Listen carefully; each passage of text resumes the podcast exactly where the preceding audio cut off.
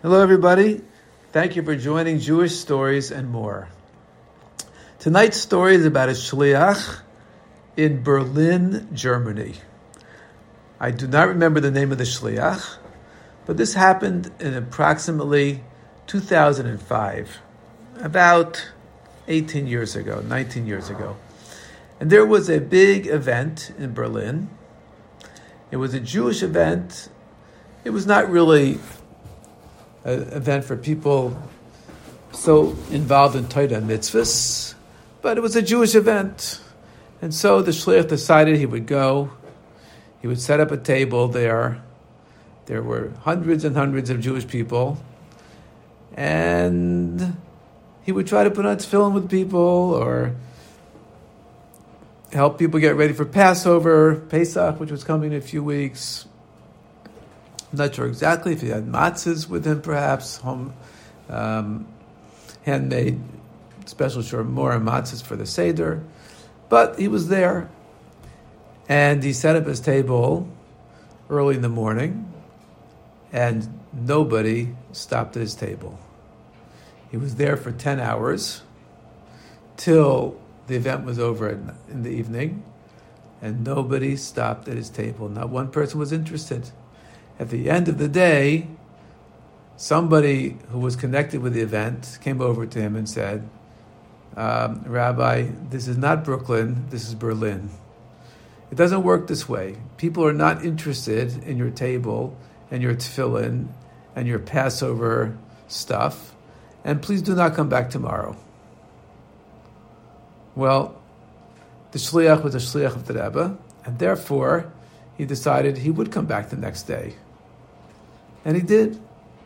He got there in the morning, set up his table, was very friendly to anybody that came by, but nobody was interested in talking to him. He was there again for 10 hours. And a few minutes before it was time to leave, someone came over to the table and stopped to talk to him. He said, My name is Pedro, and I'm interested in sponsoring Chabad activities. I would be very happy to sponsor all of your Passover activities that you're doing this year.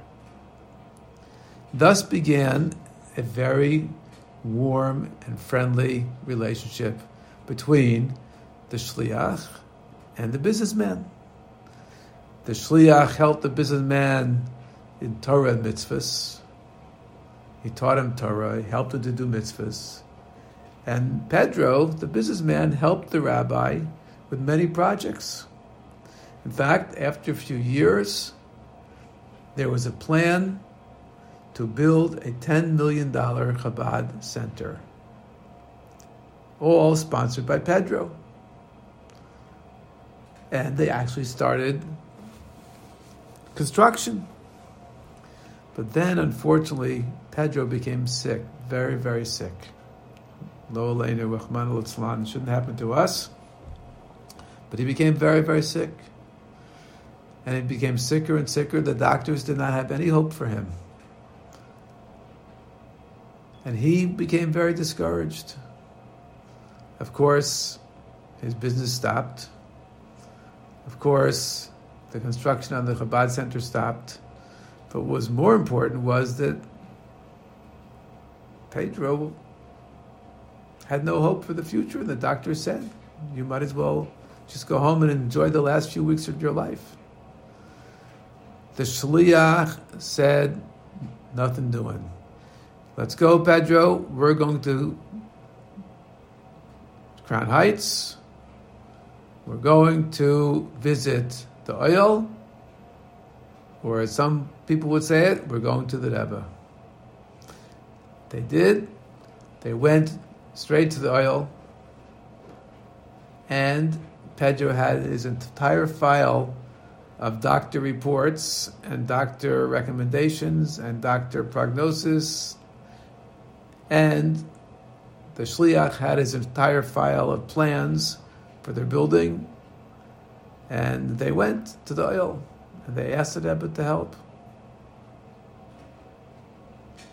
Then they came back a few days later, or A day or two later, they were already back in Berlin. A few days later, it was time for Pedro to go to the doctor again. And guess what? The doctors couldn't believe it. They looked at the, the scans or the x rays and they said, Pedro, you're all better. All the tumors, all of the sicknesses that we saw with our equipment and that we were treating have disappeared. You are healthy. What a miracle. And, of course, his business began to flourish again, and the Chabad house was built and finished. A big Chabad center, a mikveh. It was absolutely beautiful. And of course, Pedro spoke at the dedication and told the story of the miracle. So we see this being Yud Shvat, or now it's Yud Aleph Shvat, the day of the Histalkus of the previous Lubavitcher Rebbe, and the day at which the Rebbe took on leadership of Chabad and of the Jewish world in 1950, 1951. And it's important to remember that this story happened way after Gimel Tammuz, way after the time that the Rebbe Menachem Mendel Schneerson was hidden from our view. And yet, as the expression goes, the Rebbe will find a way.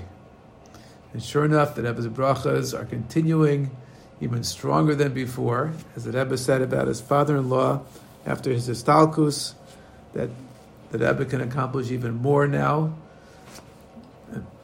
and give greater brachas and help us even more than before. And that's part of the job of a Nasi, to help light up in the neshamas of Yidden and to help Yidden in whatever way they need help. That's just part of being a Nasi, the leader of the Jewish people. Baruch Hashem, we have a Rebbe, we can appeal through writing letters and so forth, and receive brachas and may the biggest bracha of all come, which is Mashiach and Geula, especially through our learning of Taita and doing mitzvahs, and especially now that we have a war going on in Israel, a very serious war, but we are all part of the army. Through our learning Torah and doing mitzvahs, we are part of that army. And we do a lot, we accomplish a lot through our Torah mitzvahs. We help the soldiers who are in the battle we help all Yidden all over the world. Thank you so much for helping. And the only thing is that we have to help even more. Thank you so much for joining Jewish Stories and more.